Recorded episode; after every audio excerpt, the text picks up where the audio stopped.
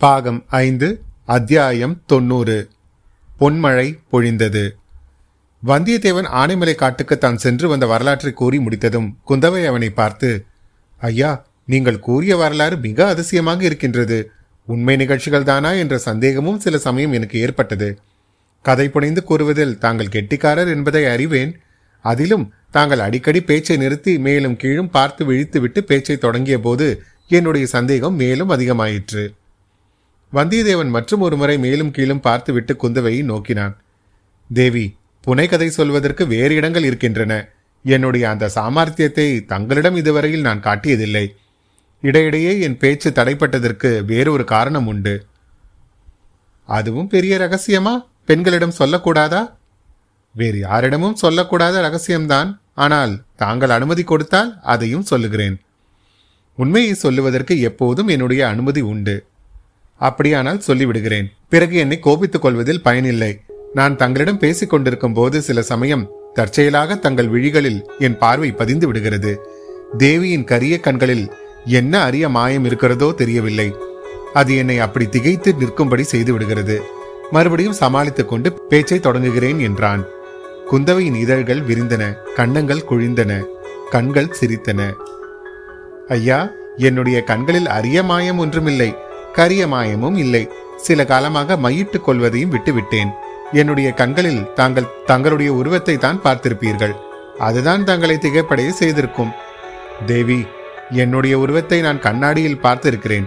தெளிந்த நீரில் பிரதிபலிக்க பார்த்திருக்கிறேன். அப்போதெல்லாம் நான் எந்தவித திகைப்பும் அடைந்ததில்லையே. என் கண்களை கண்ணாடிக்கும் தண்ணீருக்கும் ஒப்பிடுகிறீர்களா? கண்ணாடி மங்கிவிடும் தண்ணீர் கலங்கிவிடும். கண்ணாடி மங்கினால் துடைத்து சுத்தம் செய்வேன். தண்ணீர் கலங்காமல் பார்த்து கொள்வேன். தங்கள் கண்களின் இமைகளை மூடி திரையிட்டு என் உருவத்தை மறைப்பதை நான் தடுத்து நிறுத்த முடியாதல்லவா? என்றான் வந்தியத்தேவன். கண்ணாடிக்கு எதிரில் நின்றால்தான் உருவம் பிரதிபலிக்கும். தண்ணீர் கலங்காமல் தெளிந்திருந்தால்தான் உருவம் தெரியும். ஆனால் என் கண்கள் திறந்திருந்தாலும் கண்ணிமைகள் மூடியிருந்தாலும் தாங்கள் என் முன் இருந்தாலும் இல்லாவிட்டாலும் தங்கள் உருவம் எப்போதும் என் கண்களில் பொலிகிறது இந்த அதிசயத்தின் காரணம் என்ன என்று தங்களால் சொல்ல முடியுமா? என்று குந்தவை கேட்டாள். வந்தியத்தேவன் மெய்சிலிர்த்து தழுதழுத்த குரலில் தெரியவில்லையே தேவி என்றான். தெரியாவிட்டால் நான் சொல்கிறேன். தங்களிடத்திலேதான் அப்படி ஏதோ ஒரு மாயஸ் மந்திர சக்தி இருக்கிறது. சோழகுலத்தை பழிவாங்க வந்த வைர நெஞ்சம் கொண்ட நந்தினியின் உள்ளமும் தங்களைக் கண்டு சஞ்சலம் அடைந்தது. சற்று முன் தாங்கள் அமுதுக்கினிய வார்த்தைகளை கூறி என்னை பரவசப்படுத்தினீர்கள். அதே மூச்சில் இந்த கொடிய விஷநாகத்தின் பெயரை ஏன் சொல்கிறீர்கள்? நந்தினியை உள்ளத்தில் நஞ்சுடைய பாம்பு என்று நான் வெறுத்த காலம் உண்டு. இப்போது அவளை நினைக்கும் போது எனக்கு அவள் பேரில் இரக்கம்தான் உண்டாகுகிறது. நந்தினியிடம் தாங்கள் இரக்கம் கொள்வது சோழகுலத்தை நாசமாக்க வரும் ஆலகால விஷத்திடம் இரக்கம் கொள்வதாகும். ஐயா சோழ வம்சத்தினருக்கு குலதெய்வமாகிவிட்ட மந்தாகினி தேவியின் மகள் அவள்.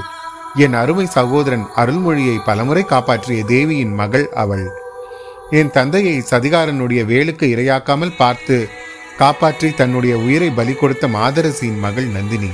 ஆனால் அந்த சதிகாரனுடைய வேலை எறிய தூண்டியவள் அவள். ஆதித்த கரிகாலருக்கு யமனாக வந்தவள் அவள். வீராதி வீரராகிய பெரிய பழுவேட்டரையரின் மதியை மயக்கி பொம்மை போல் ஆட்டி வைத்தவள் அந்த நந்தினி. பெரிய பழுவேட்டரையரின் மதியை மட்டும்தானா மயக்கினாள்? பார்த்திபேந்திர பல்லவன் கந்தமாறன் முதலியவர்களையும் தன் கைக்கருவி ஆக்கிக் கொண்டாளே. அவையெல்லாம் தெரிந்திருந்தும் அவளை என்னால் வெறுக்க முடியவில்லை. வீரபாண்டியனுடைய மரணத்துக்கு பழிவாங்கவே இவ்வளவும் செய்தாள். எடுத்த காரியத்தை நிறைவேற்றுவதில் வெற்றி அடைந்தாள் வீரமர குலத்து பெண். அவள் அப்படியெல்லாம் பயங்கரமான செயல்களில் இறங்குவதற்கு நானும் காரணமாக இருந்தேன் என்பதை நினைத்தால் வருத்தமாக இருக்கிறது. அவளுடைய குழந்தை பிராயத்தில் பழையாறையில் இருந்து விரட்டி அடித்தோம். நல்ல காரியமே செய்தீர்கள் தேவி. தங்களுடைய நெஞ்சிரக்கத்தின் மிகுதியால் அவள் சோழகுல பகைவனுடைய மகள் என்பதை மறந்துவிட வேண்டாம். வீரபாண்டியனுடைய மகன் சோழர் வீட்டில் வளர்ந்து அதனால் விளைத்த அனர்த்தம் போராதா? வீரபாண்டியனுடைய மகளும் சோழர் வீட்டில் வளர்ந்து ஆதித்த கரிகாலரை திருமணம் புரிந்து கொள்ள நேர்ந்திருந்தால் மிக்க நன்மையாக முடிந்திருக்கும். இந்த இரண்டு பெருங்குளங்களின் பகைமை தீர்ந்து இரு குலமும் ஒரு குலம் ஆயிருக்கும் ஆனால் அந்த செய்தி உண்மையாகத்தான் இருந்திருக்குமோ? எதை கேட்கிறீர்கள் தேவி? நந்தினி வீரபாண்டியனின் மகள் என்பது உண்மைதானா? நந்தினி அவ்வாறு ஆதித்த கரிகாலரிடம் கூறியதை என் காதினால் நானே கேட்டேன். பெரிய பழுவேட்டரையரும் கேட்டார். அதுதான் பெரிய பழுவேட்டரையரின் மனதை அடியோடு மாற்றி அவரை ரௌத்ரகாரம் கொல்லச் செய்தது. அந்த கொடிய வார்த்தைதான் இளவரசர் ஆதித்த கரிகாலரின் உயிருக்கும் யமனாக முடிந்தது. சிறிது யோசியுங்கள். கரிகாலன் மீது பழிமுடிப்பதற்காகவே அவள் அவ்விதம் சொல்லியிருக்கலாம் அல்லவா? வீரபாண்டியனை கரிகாலன் கோபத்தால் இருந்து காப்பாற்ற விரும்பிய போது அவளே வேறு விதமாக கூறியிருக்கிறாள். பெற்ற தகப்பனை குறித்து காதலன் என்று எந்த பெண்ணாவது தன் வாயினால் சொல்லியிருப்பாளா? தேவி கரிகாலர் அப்போது வெறி கொண்டவராய் இருந்தார். அவள் என்ன சொன்னாலோ அவர் என்ன கேட்டாரோ அது நமக்கு எப்படி தெரியும்? கரிகாலர் சொல்லியதுதானே அவரே பின்னால் நந்தினி என் தகப்பன் வீரபாண்டியன் என்று சொன்னபோது நம்பிவிட்டாரே? மேலும் வீரபாண்டியன் இறந்த பிறகே அவளுக்கு அது தெரிந்திருக்கலாம். தன் பிறப்பை குறித்த உண்மையை அறிவதற்காக நந்தினி என்னென்ன பிரயத்தனங்கள் செய்தாள் என்பது தங்களுக்கு தெரியுமே? நள்ளிரவில் அவளுடைய அன்னையின் ஆவியைப் போல் நடித்து சுந்தர சோழரை பைத்தியம் பிடிக்க அடிக்கவில்லையா அவள்? அதை தங்கள் தோழி பார்த்து மூச்சை அடைந்து விழவில்லையா? பாதார சிறையில் மூன்று வருஷமாக அடைக்கப்பட்டிருந்து தங்களுடன் விடுதலை அடைந்த பைத்தியக்காரனை ஆழ்வார்க்கடியான் பயமுறுத்தி கேட்டபோது அவன் சொன்னதும் தங்களுக்கு தெரிந்திருக்கும். தெரியாமல் என்ன? நந்தினிக்கும் அவள் சகோதரனுக்கும் தானே தகப்பன் என்று அவன் கூறினான். ஏன்? அது உண்மையாகவும் இருந்திருக்கலாம் அல்லவா? அப்படியானால் சில சமயம் பொய்யும் மிக்க வலிமை உடையதாகிறது அரண்மனைக்குள்ளேயே வளர்ந்து சண்டை என்றால் பயந்து கொண்டிருந்த இந்த பழைய மதுராந்தக தேவர் தாம் வீரபாண்டியனுடைய மகன் என்று அறிந்ததும் எத்தகைய வீரபுருஷர் ஆகிவிட்டார் என்பதை தாங்கள் பார்த்திருந்தால் பிரமித்து போயிருப்பீர்கள். ஒருமுறை சின்ன பழுவேட்டரையர் தமது வைரக்கரத்தால் என் தோலை பற்றினார். அதை நினைத்தால் இன்னமும் அவர் பிடித்த இடத்தில் எனக்கு வலி உண்டாகிறது. அத்தகைய மகாவீரருடன் நாமெல்லாம் கோழை என்று எண்ணிய மதுராந்தகன் சரிசமமாக வாட்போரிட்ட காட்சியை என்னால் இப்பொழுதும் மறக்க முடியாது. அதை குறித்தே எனக்கும் தங்கள் வார்த்தையில் சந்தேகம் உண்டாகிறது என்று சொன்னேன். நம்புவதற்கு அரிதான சம்பவம்தான். நந்தினியின் மூடு பல்லக்கில் பிரயாணம் செய்து கொண்டிருந்தவனும் பழுவேட்டரையர்களின் பெயரை சொன்னாலே நடுநடங்கியவுமான நாம் அறிந்த மதுராந்தகன் சின்ன பழுவேட்டரையருடன் வாட்போர் செய்ய துணிவார் என்று யார் நம்ப முடியும்? ஆயினும் அது உண்மையில் நடந்தது என்பதை ஆழ்வார்க்கடியான் திரும்பி வந்து தங்களுக்கு கூறுவார். அப்போது வேண்டுமானால் நீங்கள் நம்பிக்கொள்ளலாம். ஐயா தாங்கள் நந்தினி தேவியை பார்க்க முடியவில்லையா? அந்த பெண் உட்கொண்ட ராட்சசியை நான் ஏன் பார்க்க வேண்டும்? நந்தினியை பற்றி இனி அவ்விதம் சொல்ல வேண்டாம். என்றைக்காவது ஒரு நாள் நானே அவளை சந்திப்பேன். உண்மையில் அவளுடைய தந்தை யார் என்னும் ரகசியத்தை அறிவேன். ஆனால் ஒன்று தெரிந்து கொள்ளுங்கள். நந்தினியை பற்றி என்னிடம் எதுவும் தவறாக இனி கூற வேண்டாம். அவளுடைய தகப்பனார் யாராயிருந்தாலும் அவளுடைய அன்னை யார் என்பதில் சந்தேகமில்லை அல்லவா? அவளிடம் நான் அன்பு கொள்வதற்கு அது ஒன்றே போதும். அதற்கு மேல் இன்னொரு முக்கிய காரணமும் இருக்கிறது. அது என்ன காரணம் தேவி? நந்தினி தங்களிடம் பிரியம் கொண்டிருந்தாள். அவருடைய முத்திரை மோதிரத்தை தங்களிடம் கொடுத்தாள். தஞ்சை கோட்டையிலிருந்து தப்பி செல்வதற்கு உதவி செய்தாள். கொள்ளிடக்கரை காட்டில் ரவிதாசன் கூட்டத்திடம் தாங்கள் சிக்கிக் கொண்டிருந்த போது மறுபடியும் தங்கள் உயிரை அவள்தான் காப்பாற்றினாள். கடைசியாக ஆதித்த கரிகாலரை கொன்ற பயங்கரமான பழியை என் பேரில் சுமத்தினாள் அதையும் சேர்த்துக் கொள்ளுங்கள். அதற்காகவே அத்தனை சூழ்ச்சியும் செய்தாள் அவள். ஏன் அப்படி செய்தாள் என்று தங்களுக்கு தெரியவில்லையா? பாம்பு ஏன் கடிக்கிறது என்பதற்கு காரணம் சொல்ல வேண்டுமா தேவி? சிறுத்தை ஏன் பாய்கிறது என்பதற்கு காரணம் கூற வேண்டுமா? நந்தினி பிறக்கும் போதே பாம்பாகவோ சிறுத்தையாகவோ பிறக்கவில்லை. நாங்கள் தான் அவளை அப்படி செய்து விட்டோம். சந்தர்ப்பங்கள் அவ்விதம் சதி செய்து விட்டன. தாங்களும் அதற்கு காரணமாய் இருந்தீர்கள். ஐயையோ என் பேரில் ஏன் வீண் பழி? நான் அவளுக்கு அப்படியென்ன துரோகம் செய்து விட்டேன்? தாங்கள் அவருக்கு ஒரு தீங்கும் செய்யவில்லை. அவள்தான் தங்களிடம் அன்பு கொண்டிருந்தாள். தெய்வமே புருஷர்கள் சில காரியங்களில் கண்ணிருந்தும் குருடர்களாக இருப்பார்கள் போலிருக்கிறது. ஐயா இதை கேளுங்கள். நந்தினியின் உள்ளம் தங்களுக்கு தெரியவில்லை. நான் நன்றாக தெரிந்து கொண்டேன். அந்த துர்பாக்கியசாலி உண்மையில் வீரபாண்டியனிடம் அன்பு கொண்டிருக்கவில்லை. ஆதித்த கரிகாலரிடமும் அவளுக்கு உண்மையான நேசம் கிடையாது. அவர்களிடம் அன்பு கொண்டதாக நடித்ததெல்லாம் அவள் அரசு பீடத்தில் அமர்வதற்காகத்தான். இதை நான் அறிவேன் தேவி. அவளுடைய கிராதக நெஞ்சில் அன்புக்கு சிறிதும் இடமே இல்லை. அது தவறு. தங்களை கண்டபோதுதான் அவள் உள்ளத்தில் உண்மையான அன்பு உதயமாயிற்று. தங்கள் அபிமானத்தை கவர்வதற்காக அவள் எதுவும் செய்ய சித்தமாக இருந்தாள். என் பேரில் இளவரசரை கொன்ற பழியை சுமத்தவும் சித்தமாக இருந்தாள். மறந்து விடாதீர்கள் அது எதற்காக? தங்களை என்றைக்கும் சோழகுலத்தாருடன் நட்பும் உறவும் கொள்ளாமல் இருக்கச் செய்வதற்காகத்தான். அதற்காக என்னை தஞ்சாவூர் ராஜ வீதிகளின் நற்சந்தியில் கழுவில் ஏற்ற செய்வதற்கு ஏற்பாடு செய்துவிட்டாள். அதைவிட அவளுடைய கையில் பிடித்திருந்த கத்தியினாலே என்னை கொன்று இருக்கலாம் தங்களை கொல்ல எண்ணி இருந்தால் அவ்விதம் செய்திருக்கலாம். அல்லது ரவிதாசன் கூட்டத்தை கொண்டு தங்களை கொல்ல செய்திருக்கலாம். பெரிய பழுவேட்டரையர் குற்றத்தை தன் பேரில் போட்டுக்கொண்டிராவிட்டால் பொன்னியின் செல்வர் குறுக்கிடாவிட்டால் தங்களை உண்மையிலேயே கழுவில் ஏற்ற கட்டளை பிறப்பித்திருந்தால் ரவிதாசன் கூட்டத்தினர் வந்து தங்களை விடுவித்துக் கொண்டு போயிருப்பார்கள். தாங்களும் ஒருவேளை இன்று ஆனைமலையின் மேல் சேர்ந்திருக்கும் கூட்டத்துடன் கலந்து கொண்டிருந்தாலும் இருந்திருப்பீர்கள். அத்தகைய விபத்து நேராமல் கடவுள்தான் என்னை காப்பாற்றினார். சோழ நாட்டையும் காப்பாற்றினார் என்று சொல்லுங்கள். தங்களை போன்ற ஒரு வீரரின் சேவை சோழ சாம்ராஜ்யத்துக்கு நஷ்டமாகாமல் காப்பாற்றினார். தேவி சோழ சாம்ராஜ்யம் மகத்தானது. ஐநூறு லட்சம் வீரர்களின் வாள்களும் வேல்களும் இந்த ராஜ்யத்தை எப்பொழுதும் காத்து கொண்டிருக்கின்றது. நான் ஒருவன். இதன் உதவிக்கு அவ்வளவு அவசியமாய் இருக்க முடியாது. சோழ நாட்டை நாலாபுரமும் புதிய அபாயங்கள் சூழ்ந்து கொண்டிருப்பதாக தாங்கள் தானே சொன்னீர்கள்? அது உண்மைதான் தேவி. ரவிதாசனுடைய சூழ்ச்சி திறன் அதிசயமானது. பாண்டிய நாட்டு சிங்காதனத்து உரிமையாளர் இரண்டு பேரை உண்டாக்கிவிட்டான். முன்னே ஒரு சிறு குழந்தையை கொள்ளிடக்கரை காட்டில் பாண்டிய மன்னன் என்று பட்டம் சூட்டினான். அந்த பாராங்குசன் நெடுஞ்செழியனுடன் இப்போது அமரபுஜங்கன் நெடுஞ்செழியன் ஒருவனும் சேர்ந்து விட்டான்.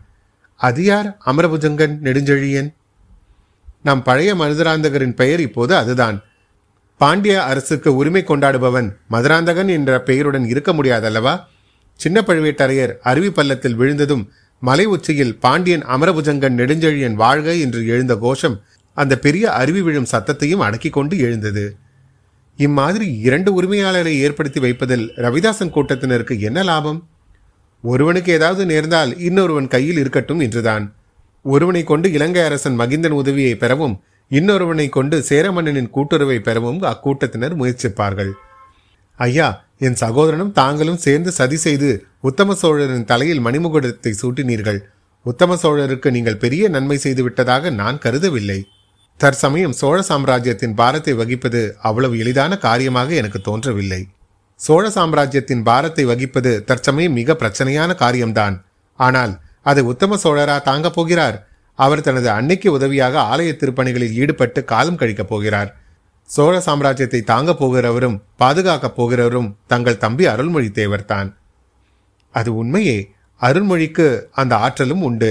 ஆனாலும் அவன் பிராயத்தில் சிறியவன் அனுபவம் இல்லாதவன். சோழ சாம்ராஜ்யத்தை தாங்கி வந்த இரு பெரும் வைரத்தூண்கள் பழுவூர் அரசர்கள் போய்விட்டார்கள். பெரியவர் நம்மை விட்டே சென்று விட்டார். தாங்கள் சொல்வதை பார்த்தார். சின்ன பழுவேட்டரையர் பிழைத்து வருவதும் துர்லபம் என்று தோன்றுகிறது. அவர் பிழைத்து வந்தாலும் ராஜ்யத்துக்கு பயன்பட மாட்டார் தேவி. தமது மகளையும் மருமகனையும் நினைத்து நொந்து கொண்டிருப்பார். சம்புவரையரும் அதே நிலையை அடைந்து விட்டார் சில தினங்களில் அவருடைய உள்ளமும் உடலும் சோர்ந்து பலவீனமடைந்து விட்டன மலையமான் முன்னமே முதுகிழவர். தமது பேரர்களில் ஒருவன் இறந்து இன்னொருவனுக்கு பட்டமில்லை என்று ஆனதும் அவரும் அடியோடு தளர்ந்து போய்விட்டார். கொடும்பாலூர் பெரிய வேளரின் மனம் ஒரு நிலையில் இல்லை.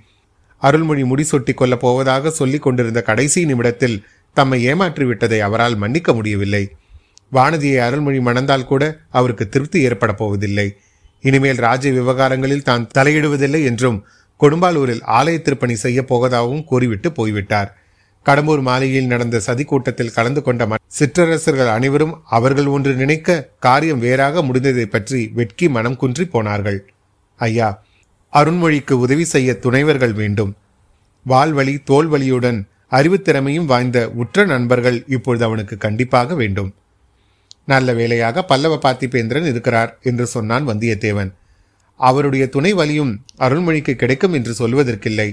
அவரை ஊரை விட்டு அனுப்பிவிட்டு உத்தம சோழருக்கு முடிசூட்டியதில் அவருக்கு கோபம். அதை காட்டிலும் அருள்மொழி தன் அந்தரங்க தோழராக தங்களை பாவிப்பது அவருக்கு பிடிக்கவில்லை. அவருடைய கோபத்துக்கு நியாயம் இருக்கிறது தேவி. சோழகுலத்துக்கு அவர் எவ்வளவோ தொண்டு செய்திருக்கிறார். நானோ புதிதாக வந்தவன். அவரிடம் நான் வேண்டுமானாலும் மன்னிப்பு கேட்டுக்கொள்கிறேன். குந்தவை சிறிது யோசித்துவிட்டு அது எரிகிற தீயில் எண்ணெய் விட்டது போலாகும் என்றாள். பார்த்திபேந்திரன் மகாவீரர் அவரை சமாதானப்படுத்துவதற்கு வேறேதும் வழி இல்லையா? அவரே அந்த வழியை குறிப்பிட்டார். என் தந்தையிடமும் தனது விருப்பத்தை தெரிவித்தார். பார்த்திபேந்திர பல்லவருடைய விருப்பத்தை நிறைவேற்ற சக்கரவர்த்தி மறுத்திருக்க மாட்டாரே?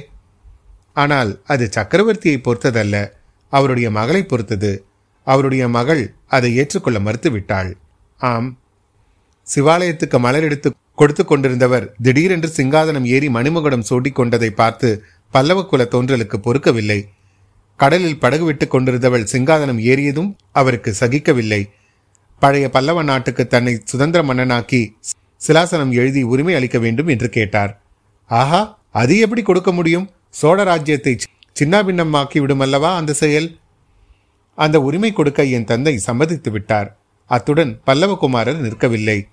முன்னொரு சமயம் பல்லவ அரசகுமாரி சோழகுமாரன் ஒருவனை மணந்து கொண்டாளாம். அதற்கு ஈடாக சுந்தர சோழரின் குமாரியை தமக்கு திருமணம் செய்து கொடுக்க வேண்டும் என்று கோரினார். இதை கேட்டதும் வந்தியத்தேவனின் முகம் மிக்க மனவேதனையை காட்டியது. அதை மறைத்துக் கொள்வதற்காக அவன் முகத்தை வேறு பக்கம் திருப்பிக் கொண்டான். குந்தவையின் முகம் புன்சிரிப்பால் மலர்ந்தது. வேண்டுமென்றே அவள் மேலே ஒன்றும் சொல்லாமல் இருந்தாள். சற்று பொறுத்த வந்தியத்தேவன் அதற்கு சக்கரவர்த்தி என்ன விடை கூறினார்? அதற்கு சக்கரவர்த்தி எப்படி பதில் கூற முடியும்? அது அவர் மகள் விருப்பத்தை பொறுத்ததல்லவா? சக்கரவர்த்தி தன் மகளை கேட்டார். சக்கரவர்த்தியின் மகள் அதற்கு என்ன பதில் கூறினார்?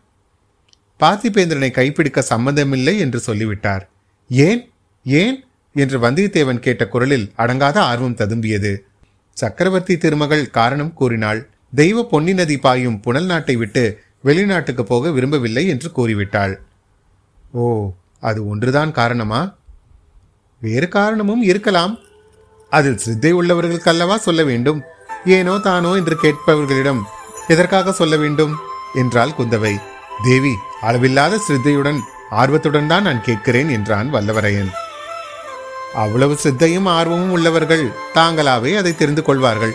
அவர்களுக்கு சொல்லி தெரிய வேண்டியதில்லை. குந்தவியின் முகத்தை அப்போதுதான் முதல் முதலில் பார்ப்பது போல் வந்தியத்தேவன் பார்த்தான். மின்னலை மின்னல் தாக்கியது. அலையோடு அலை மோதியது. சொர்க்கம் பூமிக்கு வந்து மண்ணுலகம் விண்ணுலகம் ஆயிற்று. கண்டு கொண்டேன்.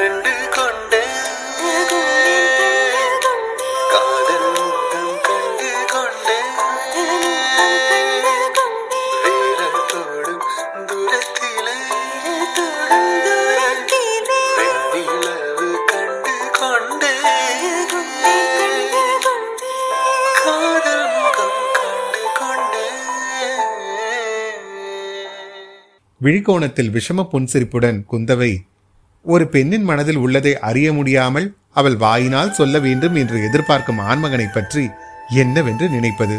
சோழ சாம்ராஜ்யத்தின் பகைவர்களுடைய தந்திர சூழ்ச்சிகளையெல்லாம் அவர் அறிந்து கொள்ள முடியும் என்று எவ்விதம் எதிர்பார்ப்பது? என்றாள். வந்தியத்தேவன் சற்று நேரம் மேலும் கீழும் பார்த்துவிட்டு தேவி பழம்பெரும் பல்லவ குலத்தில் வந்த பார்த்திபேந்திரன் அதே கோரிக்கையை தங்குவதற்கு ஒரு குடிசை நிழலும் இல்லாத அனாதை வாலிபன் ஒருவன் வெளியிட்டால் அதை பற்றி சக்கரவர்த்தி என்ன நினைப்பார்? அவர் என்ன நினைத்தாலும் தன் மகளுடைய விருப்பம் என்னவென்று கேட்பார். அதன்படியே பதில் சொல்லுவார். தேவி சக்கரவர்த்தியின் திருக்குமாரி என்ன பதில் சொல்லுவாள்? இப்படி சுற்றி வளைத்து கேட்டு கஷ்டப்படுவானேன். சக்கரவர்த்தியிடம் நேரில் கேட்டு பார்த்து விடலாமே. பதில் உடனே தெரிந்துவிடும் என்றாள் குந்தவை. அது எப்படி கேட்க முடியும்?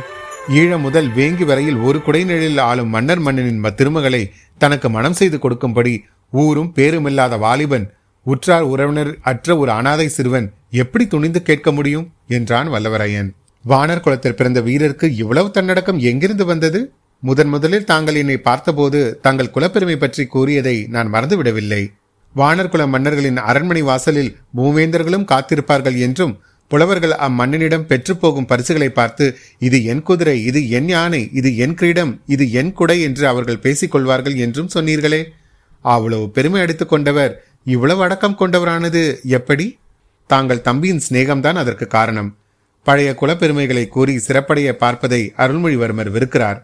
சூரிய குலத்தில் தோன்றியவர்கள் என்றும் கரிகால வல்லவன் வம்சத்தினர் என்றும் விஜயாலய சோழர் பேரரின் பேரர் என்றும் பெருமை அடித்துக் கொள்வதை நினைத்து அவர் சிரிக்கிறார். ஒரு நாள் அவர் என்னிடம் என்ன சொன்னார் தெரியுமா?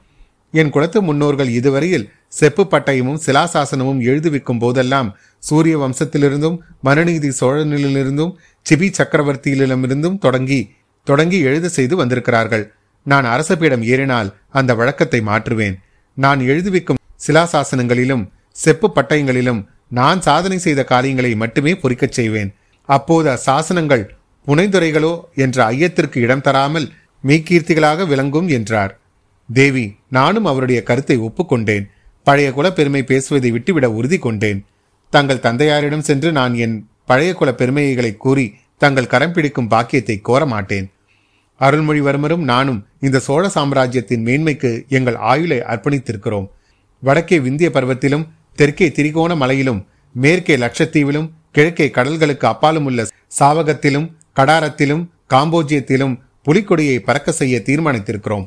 நாங்கள் மேற்கொண்ட காரியங்களை ஓரளவேனும் சாதித்த பிறகு சுந்தர சோழ சக்கரவர்த்தியிடம் சென்று இதோ நான் அணிந்து வந்திருக்கும் வெற்றி மாலைகளை தங்கள் திருக்குமாரியின் கழுத்தில் சூட அனுமதி கொடுங்கள் என்று விண்ணப்பித்துக் கொள்வேன்.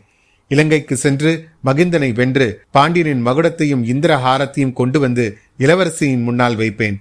அதை வைத்துவிட்டு தங்கள் திருக்கரத்தை பிடிப்பதற்கு நான் தகுதியுள்ளவனானால் இந்த பாக்கியத்தை எனக்கு கொடுங்கள் என்று பெருமையோடு கேட்பேன். ஐயா தங்கள் தீர்மானத்தை நான் பாராட்டுகிறேன். தங்களுக்கும் பார்த்திபேந்திரர் மனப்போக்குக்கும் உற்ற வேற்றுமையைக் கண்டு வியந்து மகிழ்கிறேன். ஆனால் ஆண் பிள்ளையாகிய தாங்கள்தான் இவ்வாறெல்லாம் செய்யலாம். வெற்றிகளையும் சாதனைகளையும் கொண்டு வந்து சமர்ப்பிக்கலாம். அவற்றை குறித்து பெருமை அடையலாம். பெண்ணாய் பிறந்தவர்களுக்கு இவை ஒன்றும் சாத்தியமில்லை. அவர்களுக்கு தேவையும் இல்லை. அரச குலத்து பெண்களுக்கு சுயம்வரம் நடத்தும் வழக்கம் நம் தேசத்தில் வெகு காலமாக இருந்து வந்தது. இப்போது ஏனோ மறைந்துவிட்டது.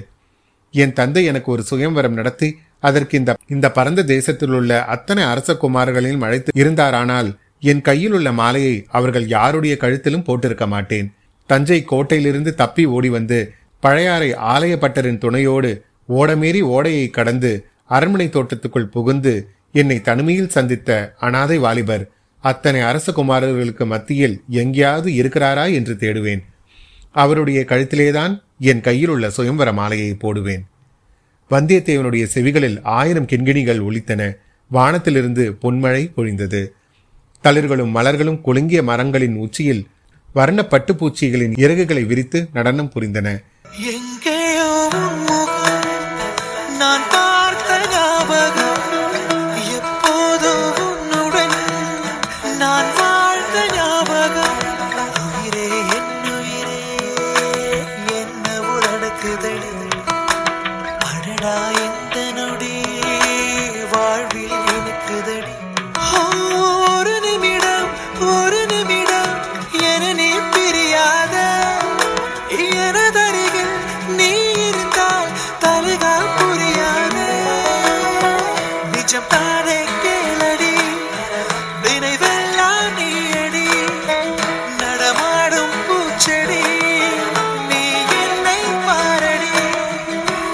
இதுவரையில் உட்கார்ந்திருந்த வந்தியத்தேவன் எழுந்து நின்றான்.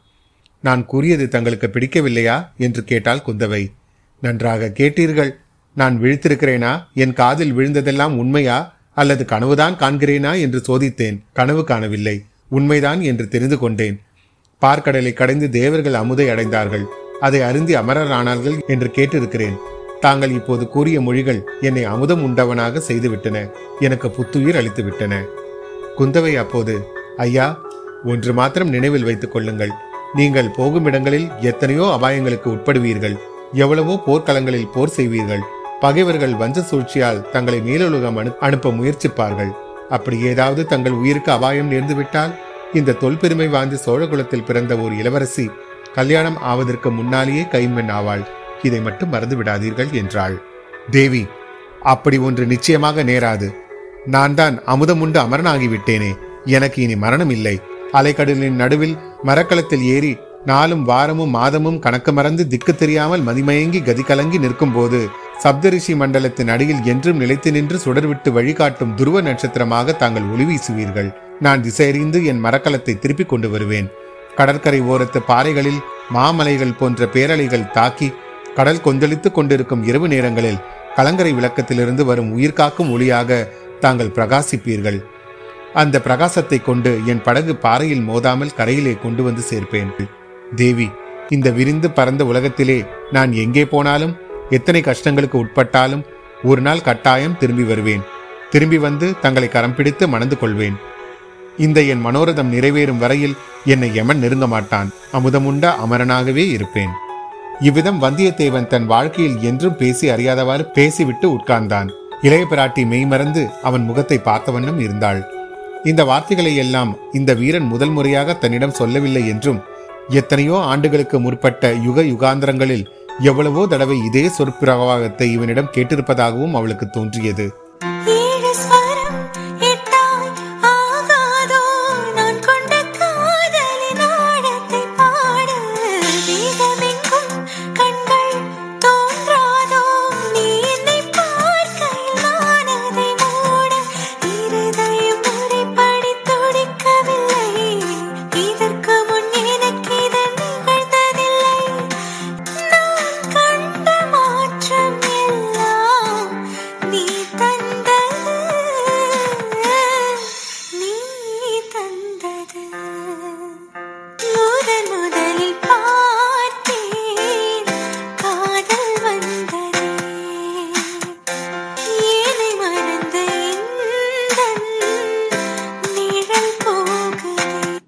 இந்த சித்தப்பிரமையின் விசித்திரத்தை பற்றி அவள் சிந்தித்துக் கொண்டிருக்கும் போது அக்கா அக்கா என்ற வானதியின் குரல் கேட்டது.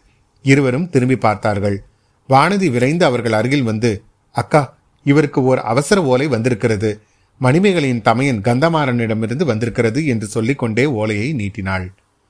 அத்தியாயம் தொண்ணூறு நிறைவுற்றது. மீண்டும் உங்களை அடுத்த அத்தியாயத்தில் சந்திக்கும் வரை உங்களிடமிருந்து விடைபெறுவது உங்கள் அசோக். நன்றி வணக்கம்.